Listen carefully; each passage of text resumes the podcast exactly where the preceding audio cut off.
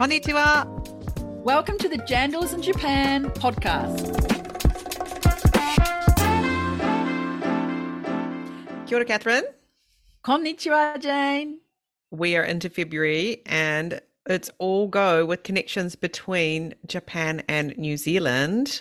What is happening? Sure is. Oh, goodness me. We've had the Chiefs and the Blues have just been here playing amazing games with Japan local teams as well. This global thing, global but local coming together. Amazing. So we've got the two teams and those regions from New Zealand in the sports arena and in Japan today creating waves.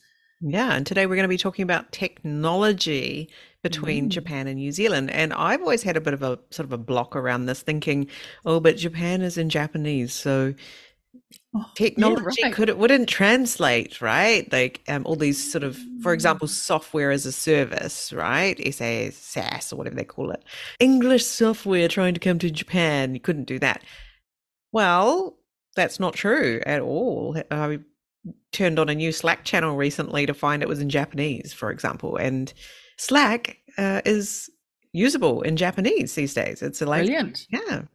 And you know, on Slack the other day, I did a video call with people in Europe. Yes, so Slack has a video. Yeah, huddle. It was awesome. We huddled. That's a good rugby terminology huddle. Yeah.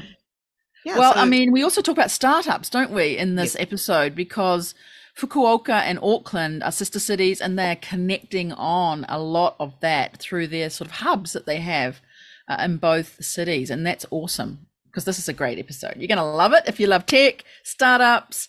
There's also there's a really great story that this guest tells about a little faux pas that happened.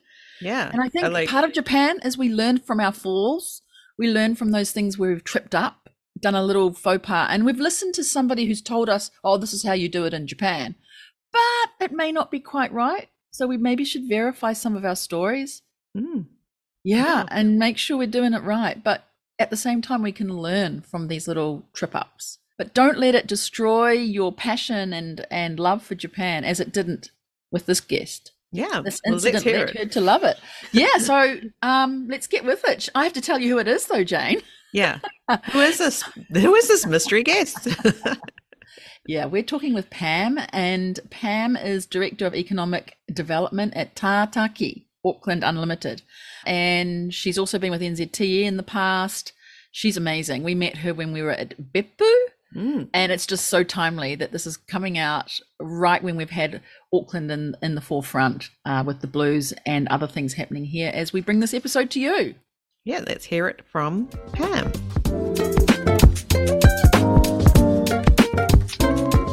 Kia ora, Pam. Welcome to the Jandals in Japan podcast. Great to have you on the show today. Kia ora, Jane, and kia ora, Catherine. It's a real pleasure to join you both. So we like to start off with a warm-up question. And for you, the question is, tell us one of your favourite things about Fukuoka. Oh, well, Fukuoka, first time I went there was last November. I loved the big mall at the train station, and I found some amazing places to eat up on the top layers there. So it was a real treat every lunchtime and dinner choosing which place to go to in that big food hall at the top of the station. It was fun. Having been in Japan for some time, I was just taking every moment to enjoy the food. Yeah, that's a good thing to remember, isn't it? If you're looking for restaurants and you find a big shopping building, thing like that, they're probably on the top floor, aren't they, Catherine, generally? Yeah, generally on the top floor, yes. The top floors, or maybe in the very bottom floors, but not so much in the middle. So you can usually find good places to eat there. Have you been to Fukuoka, Catherine? I haven't. I've gone through. So I've got off at other places around Kyushu, but I haven't actually been to Fukuoka and spent some time there. Well, we know that you also learnt Japanese earlier in your days at Waikato, and you've had a range of roles in your career so far, international trade and investment and local development for, I think, more than 20 years, which is great, and including NZTE tucked in there somewhere.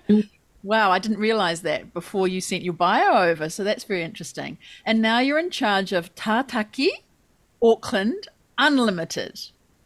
Used to be ATEED, right? ATEED. So we're super happy to have you on the podcast today. We met you exactly a year ago at Beppu for the Japan New Zealand Business Council conference that was held there. And we were so keen to have you back. Finally, 1 year anniversary, you are on the show. And we'll be putting your full bio into the show notes a bit later. But tell us about your background there in New Zealand, Pam, and what led you to study Japanese and then come to Japan on your first visit? My interest in Japan started probably my last year of primary school, and my dad visited Japan for business. So he was in the meat business, and this was in the late 70s. And, you know, Japan was a big, big place of interest at that time. Mm-hmm. So I still remember the postcard that he sent with the Tokyo Tower on it, and the hoodie that he bought me with Snoopy, and it was so cool. And I could wear it to netball, and I was, you know, like the cool kid, which didn't really happen very often, but having this clothing from Japan. And my brother had this really cool baseball jacket with bright orange and black, might have been from Yokohama. So Japan got into my psyche at that point in time. And while my school didn't teach Japanese, I had this desire, burning desire to be able to work in Japan and do marketing in Japan, like my dad had done. So it's a common story, I think, amongst many of us who fell in love with Japan as youngsters. So at the end of school, I went to the University of Waikato and did BMS, business management, and majored in Japanese and marketing. And in fact, Tony Booth, who I think many people know, obviously Jane and Catherine, you know Tony very well, he was my tutor in Japanese. So really? yeah. So if anyone asks me, do I speak Japanese now, it's a very clear Tsukoshi Deska. Long time ago. I was lucky enough, though, to be able to go over for 3 months during the university holiday. That was over the 1986-87, this time of year, November to February. So the way I was able to go was, again, back to my dad was doing business with a Japanese businessman, and this businessman was, his main piece of work was creating casings for sausages, would you believe? And so he would get all his meat from New Zealand, and I think he had multiple interests. And he invited me to come over for that 3 months, and I would go to a language school in the mornings in Shibuya, and then jump on the train on the Yamanote line to go to Shinjuku for work in this company. So it was, oh my gosh, it blew my mind. I mean, I was 20-year-old from Cambridge, pretty naive, very naive as it turned out. There was an incident at the end, which we'll probably get onto at some point. But gosh, being thrust into Tokyo, it was amazing, and I totally loved it. And Japan really has held a fascination, fondness, love ever since. So when were you in Tokyo? Was this, did you say the 80? 86. Right. Mm. So that Tokyo that we know today, and you when you were here recently to the 86 Tokyo must have been quite a different experience for you, with no Google Translate and very little English around compared to what there is today. Yeah, exactly. And I was living in a hostel for female students, and we all had our own room, and there was only myself and one Indian girl. The rest were Japanese students, and everybody kept to themselves. So it was very isolated. I'd listen to the radio. You know how they have the US Army had a radio station? I don't know if they still do. They probably do. And Whitney Houston was big at that time. And I remember having a Whitney Houston tape or cassette or whatever it was. I listened to a lot of Whitney Houston in amongst trying to learn my Japanese by watching the game shows. So it's a good way to learn, right? Japanese. I mean, I used to read it off the subtitles of the Japan movies that came into New Zealand and grab any opportunity. Listening to music is really a great way to learn Japanese. Yeah, for sure. TV. Wow. What is that incident? You've got to tell us. What's the naivety that you had back then? Look, I'm sure we've all been through it, but I lost faith for my host family by doing something that I didn't realise I was doing wrong, which was in this hostel, you were meant to be home every night by 10 p.m, which had not been an issue for me at all. And one Sunday I went out exploring as I would do, and I met this lady at one of the stations, and I was obviously looking at one of those guidebooks, Jane, certainly not into a phone or Google Maps. And so she came up to me and said, "Can I help you?" She was American. And it turned out that her and her husband had a house up in the Northland. He worked in a big insurance company in Tokyo. And so she said, "Let me take you out for the day." And I thought, well, this is fantastic, because I hadn't been speaking English for, nearly 2.5 months by that point. So we went out for the day, and then she took me back to her apartment to cook me dinner, which was not far from where I lived in Tokyo. And I ended up getting home at about midnight. And I thought that was fine. And funnily enough, just the day before, I had asked the Indian girl that was living in the hostel, "What happens if you get home late?" And she said, "It's not a problem. You just go and apologise to the caretakers the next morning in case they've been worried about you." So this was a Sunday night, and the Monday morning, I got a phone call from the businessman who was my host family. He was quite a scary man. And he said, "You were out late last night. When you come to work, we need to talk." So I was very scared, and I went to school, and my beautiful teacher, she was from Yokohama, so I'm really nervous about this, and went to work. He took me aside. He said, "You're going home on the next plane. No questions asked." And they couldn't get me on a flight for a week. So I had this week of just feeling absolutely terrible. And I bought gifts to take round to the family towards the end of that week. No one spoke to me from that point on. And they had two daughters, and one in particular who'd been looking after me, taking me on trips and stuff. I went to the door, and the lovely wife opened the door and then shut the door in my face. So it was an incredibly confronting experience for me, who was this, young girl from Cambridge, as I said, wasn't used to doing things wrong, and I was really embarrassed for my father, who had to do business with this man, and really knocked my confidence in my Japanese. And I certainly struggled the following year, which was my last year in the language. And I remember having an interview with Air New Zealand at the end of my university time, and it was when they had those graduate programs, and they'd take 6 people, and they got down to the last 10. And I didn't get into the last 6, and the feedback from one of the interviews was that when they asked me about my experience in Japan, I didn't talk very much about it. So it really did stick with me for a long time. So it was unfortunate, but a very good lesson. Very good lesson. Yes, me. Yeah. Wow, I'm stunned. Stunned, yeah.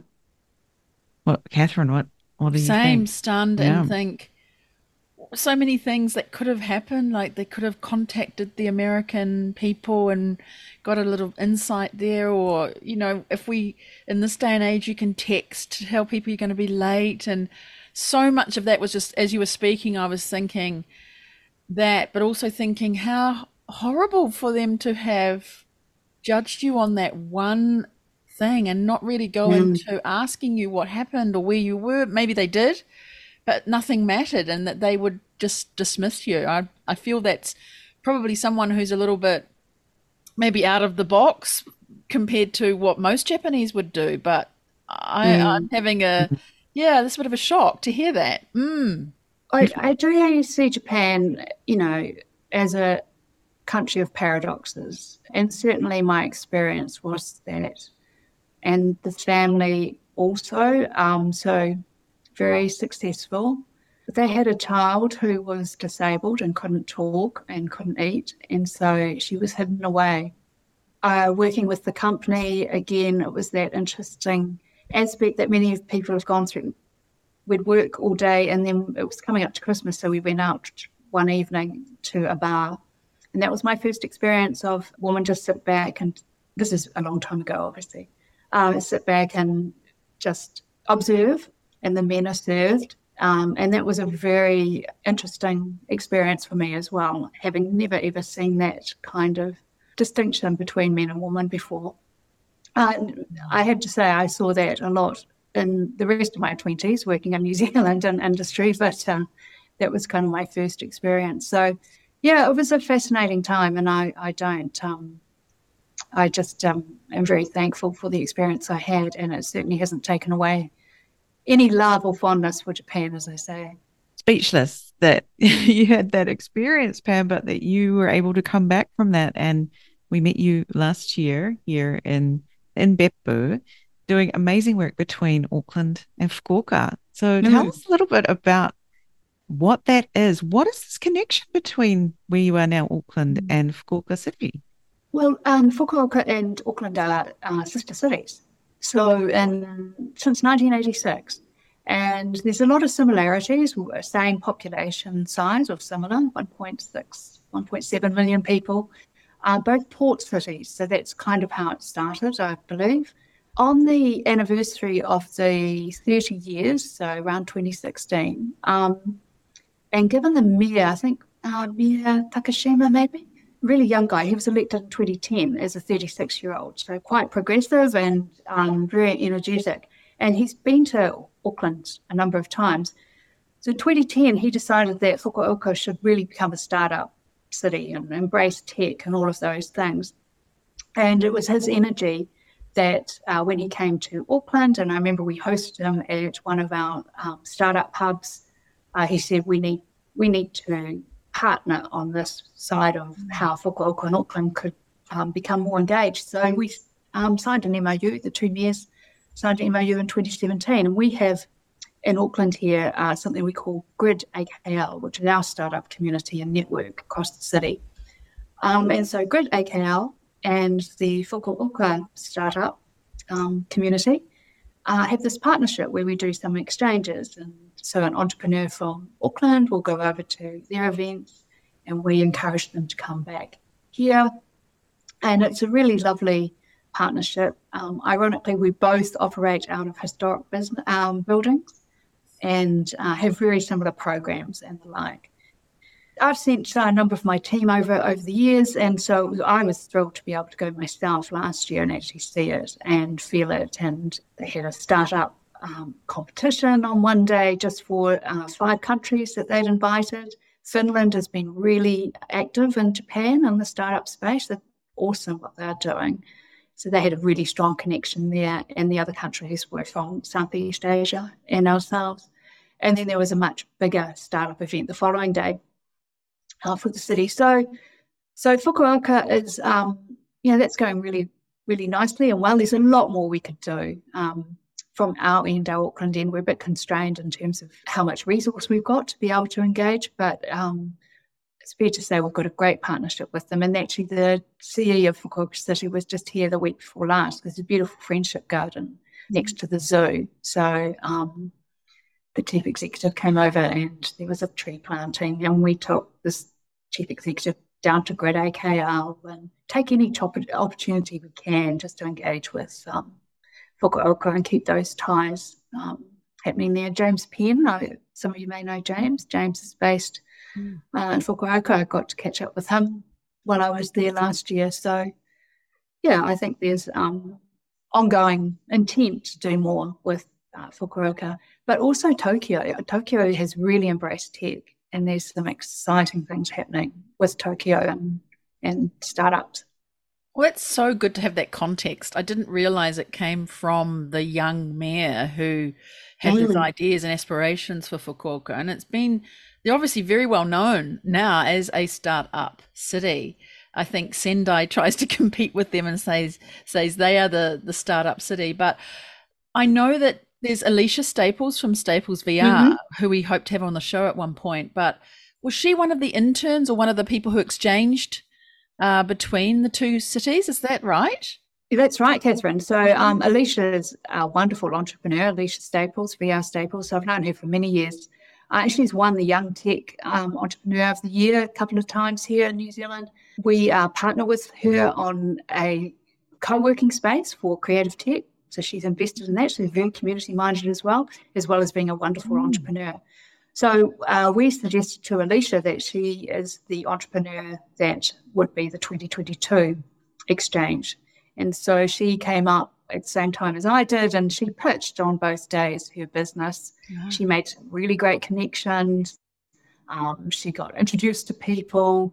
And that's how businesses have to, you know, start in Japan, making those connections, attending events, learning how business is done. And then, obviously, she spoke at the Japan New Zealand Business Council meeting this year.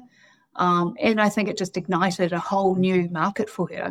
But certainly she's a fantastic entrepreneur. And, yes, she'd be a great person. Yeah, she's fantastic. And I think the Tech and Innovation plenary session that she was part of was probably the best one of the whole sessions. Yeah, and I, at that time I was actually sitting next to your colleague, and we had a great, you know, just conversing while we were listening to her and all the other team members. It was really fantastic. Thank you so much for sharing that. Are there other examples of successful Auckland, Fukuoka exchanges with this tech startup? So interesting, one of the companies that is based in our co-working space down at Grid AKL is a company called Anew. And what they make is reusable water bottle made of plastic-based material. So it's a real circular economy example. So once the bottle is no longer used and it goes into landfill, it decomposes over time. But in the meantime, you have this beautiful, beautiful light blue colour too. I think it's jade from that company went up this year. So each year we try to get an interesting company to go up. But certainly we'd like to do a lot more in the future and take more people up and see how we go. What are you seeing as some of the trends or opportunities coming for New Zealand businesses wanting to do more with Japan? Well, as we know, you know, traditionally our exports to Japan have been largely food-based, you know, big on dairy, big on products there. But we're seeing tech now as a huge opportunity for New Zealand companies. And certainly it's the second largest export of New Zealand. Most of the tech exports go to North America and Europe and Australia. However, I'd love to see more tech exchange and more exports to Japan. Again, when I was over there in last year, I met with the Tokyo Metropolitan Government, and they certainly see tech as their future as well. And they've got this amazing program called Sushi. S, small u, small s, hi. So startup, high tech kind of. It's a good play on the word sushi. And they're being very active with bringing in a whole network of other cities, including right around the world. It's called GNET. So we're looking at how we could become part of that. So it's part of this, you know, countries operate at a national level, and that's all fantastic. But equally, you can have very effective subnational relationships that help enable business and entrepreneurship. And so I'm really, really impressed at how Tokyo is embracing tech and startups. And they have a fantastic event, which we're hoping to attend next May, which is, again, all startups, bringing different countries. I was in Brisbane in October for the what's called the Asia Pacific City Summit. And they were there. They had a stall and about 5 or 6 people, some of who, myself and Fiona, my colleague, who was at, you met in Christchurch, we both knew different people there. So Tokyo is really getting out there and trying to improve access, not only for Japanese-based tech companies, but also other countries to come and base themselves in Japan. So I would watch the tech space over the next 10 years. You know, we've all seen the rise of wine exports into Japan or other countries, and I think that tech is we're going to see more and more of that. And certainly we've had some great examples of Kiwis doing wonderful tech initiatives in Japan over the time, but I would love to see more of that, and maybe the Alicia Staples of the world can, you know, lead the way. Yeah, so is it people doing the tech? Is it the tech innovation products or services themselves, or is it a bit of both then?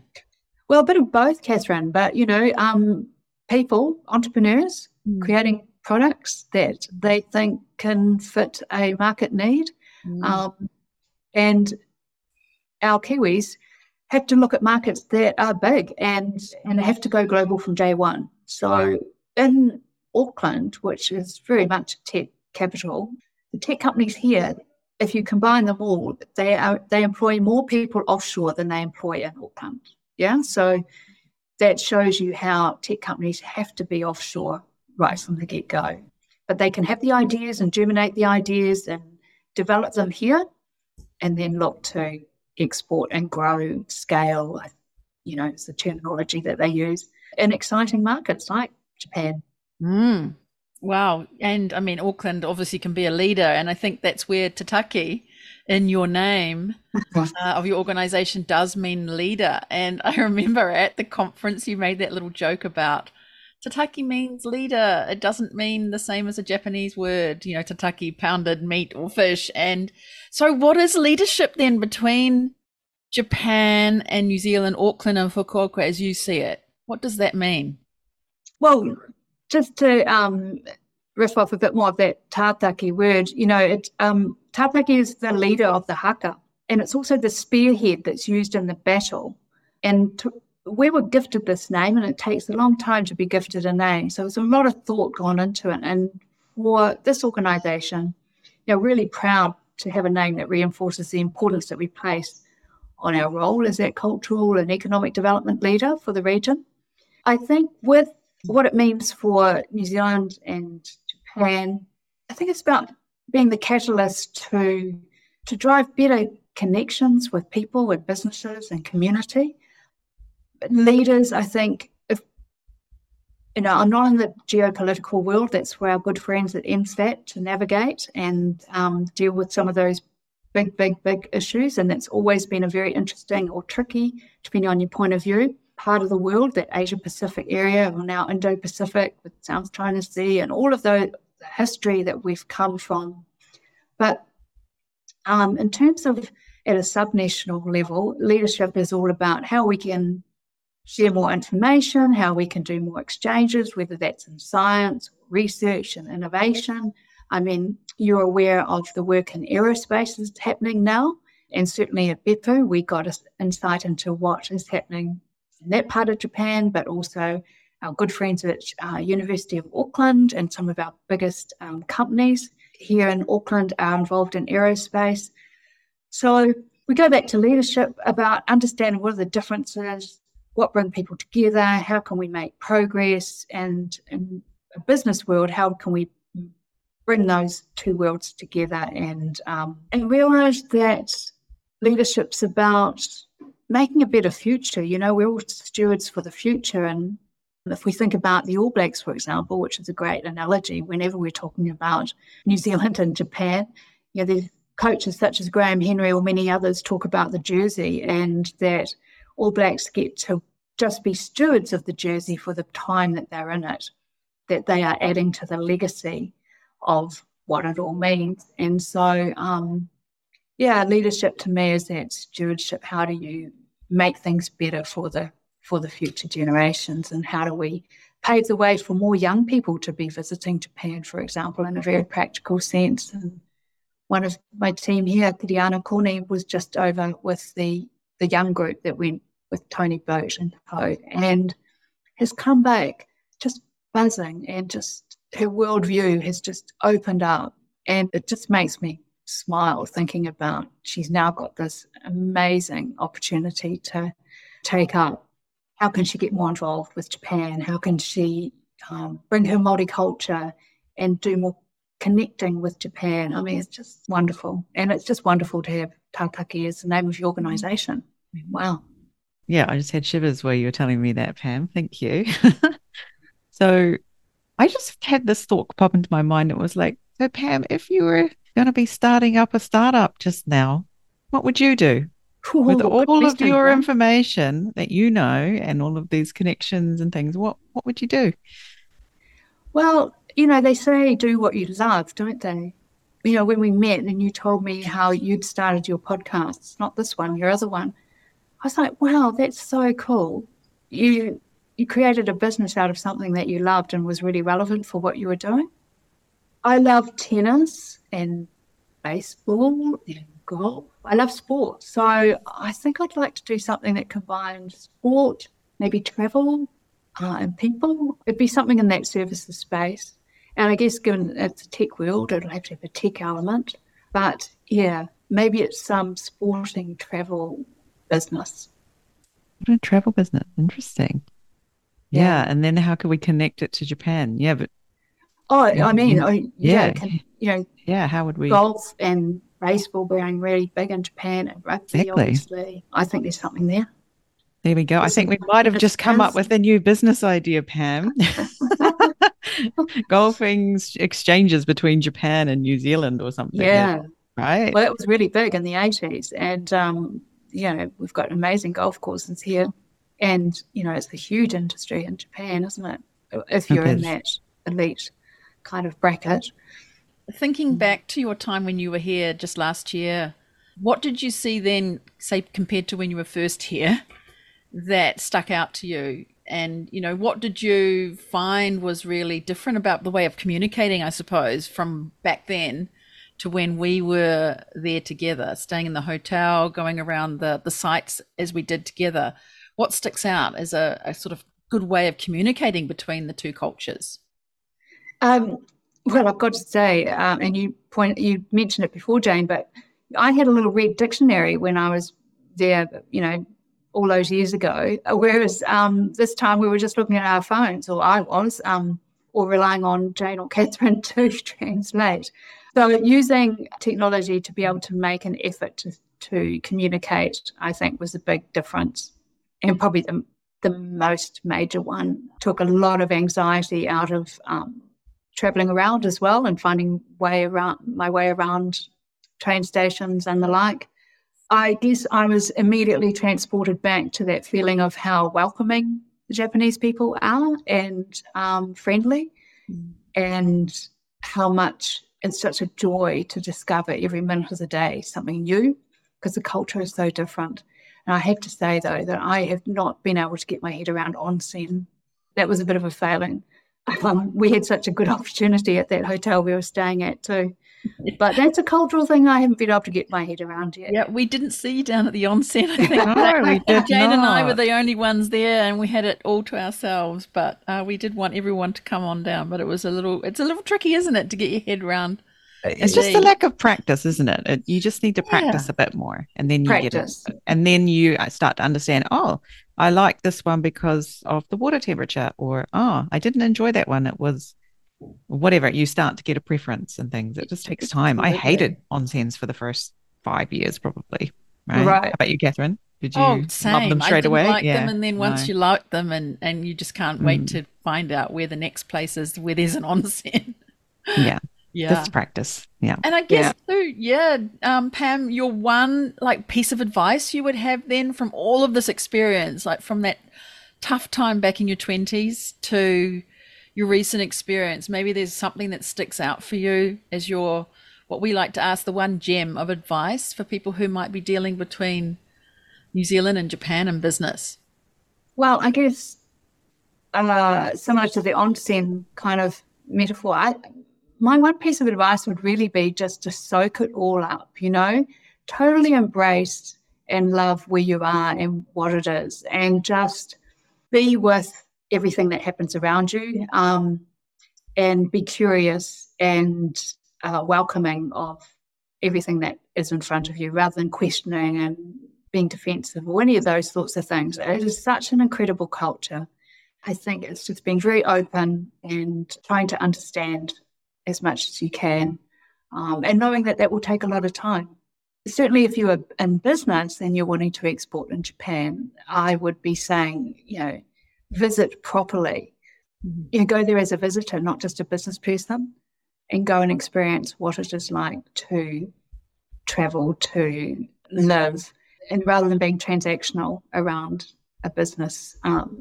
I think, both of you have been there over 20 years. You're probably still learning things every day also, and recognising that if you're committing to Japan, you're committing for 10, 20 years. And you see that with some of the people in Japan, New Zealand Business Council. They are so good at what they do because they've dedicated their careers to Japan and to be continually learning. And I think it's very important with another culture to give it that respect, to take time to soak it in and to really try and understand as much as you can. And one more question I have is, what is something you've observed that Japan does really well?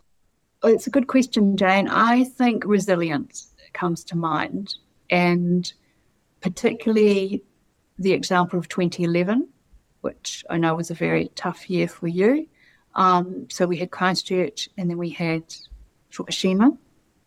Actually, I was booked to go up to Japan on holiday the Monday after the Friday of the tsunami, which consequently, obviously, I didn't. But that aside, I think the resilience of the Japan government, society, communities in rebuilding has been incredibly amazing to watch. And I compare that to how we respond to natural disasters, whether it's Christchurch 2011 or Kaikoura in 2013. We take a very long time to do things. And I think time and time over history, I'm reading this great book, The Short History of Japan. Time after time, Japan has shown that resilience to come back from disaster or threat and get on with life. Really says something about the Japanese people. Yes, I'll definitely say that was something I also noticed, observed, and was impressed by. Just even, no matter how messed up or broken or contaminated things were here, they just got on with it and they tidied it up. And 12 years on, and most of it's tidied up now. Most of it's better than before, even. Yeah, incredible. Well, Pam, it's been fabulous to talk with you once again. We want to congratulate you on being a successful Jandal in Japan. We're going to call you a Jandal. Yay! Wow, that's a, get to be a Jandal too. That's an honour. It is really, right? And thank you so much for telling us your story, being very vulnerable, telling us that earlier story there, and really sharing all your tips for success in this land of the rising sun. Thank you so much. Well, thank you both. You know, a big shout out to both of you. I think Jandals is a fantastic podcast, and you know, you're doing what I was talking about, you know, connecting people and making it easier. So big ups to both of you. I think you're wonderful. Thanks so much. Thank you, Pam. Wow, some major downloads there from Pam. Interesting, right? Just the change of era, I suppose, from that big story she told us to today. But keeping face is coming up for me now as I think about it, and respecting the rules, but also not really knowing that it was going to be that bad once, you know, what happened with her. I think she'd also been told by her friend that it would be all okay if she just apologized, and then just turned into something else. But what a lesson to have early in life. Wow. Yeah, that was pretty rough. Maybe the same thing wouldn't necessarily happen today. Gendai, Japan, in today's Japan, things have moved on a little bit, but it is an interesting story in how you are representing something at all hours of the day. It's another aspect of that, right? When you become a member of a company or something, your conduct outside of work does affect your work, even if you're not actually working at the time. So yeah, just a good thing to keep in mind. But Pam didn't let that stop her from going on and doing amazing things. And yeah, that's this good thing, isn't it? Didn't let one incident that was quite a big one turn her against Japan, and she's kept as a stronghold and, you know, a real fan of Japan since then, and everything she's doing. It's amazing. Fantastic. Yeah. That could have turned me away. Well done, Pam. Pam. And then, you know, taking this Auckland to be such a tech capital of New Zealand, I hadn't realised the whole story. So that was very enlightening. Well, I thought Westport was the tech capital of New Zealand. They make good gin, don't they? But nearby they do. Nearby. But yeah, I think that idea of having tech as a great export, I didn't realise it was also second in New Zealand, right? It's our biggest export. That is fantastic, and let's bring that on even bigger and better. And you know, I think that was a wonderful outcome from what Pam talked about. Yeah, I'm thinking, how can I start up a golf, baseball, travel startup between Japan and New Zealand. You can do it. If anyone Tokyo can, you can. And Auckland and Fukuoka, all these cities looking to work together. So, yeah, if you're listening and you're the startup person, perhaps there's something there that you can, use to help boost your startup as you go along in your startup journey. Who knew? Absolutely. Wow, that was great. So we'll see everybody again soon, Jane, correct? Yes. See you again soon. Thanks. Bye. Bye.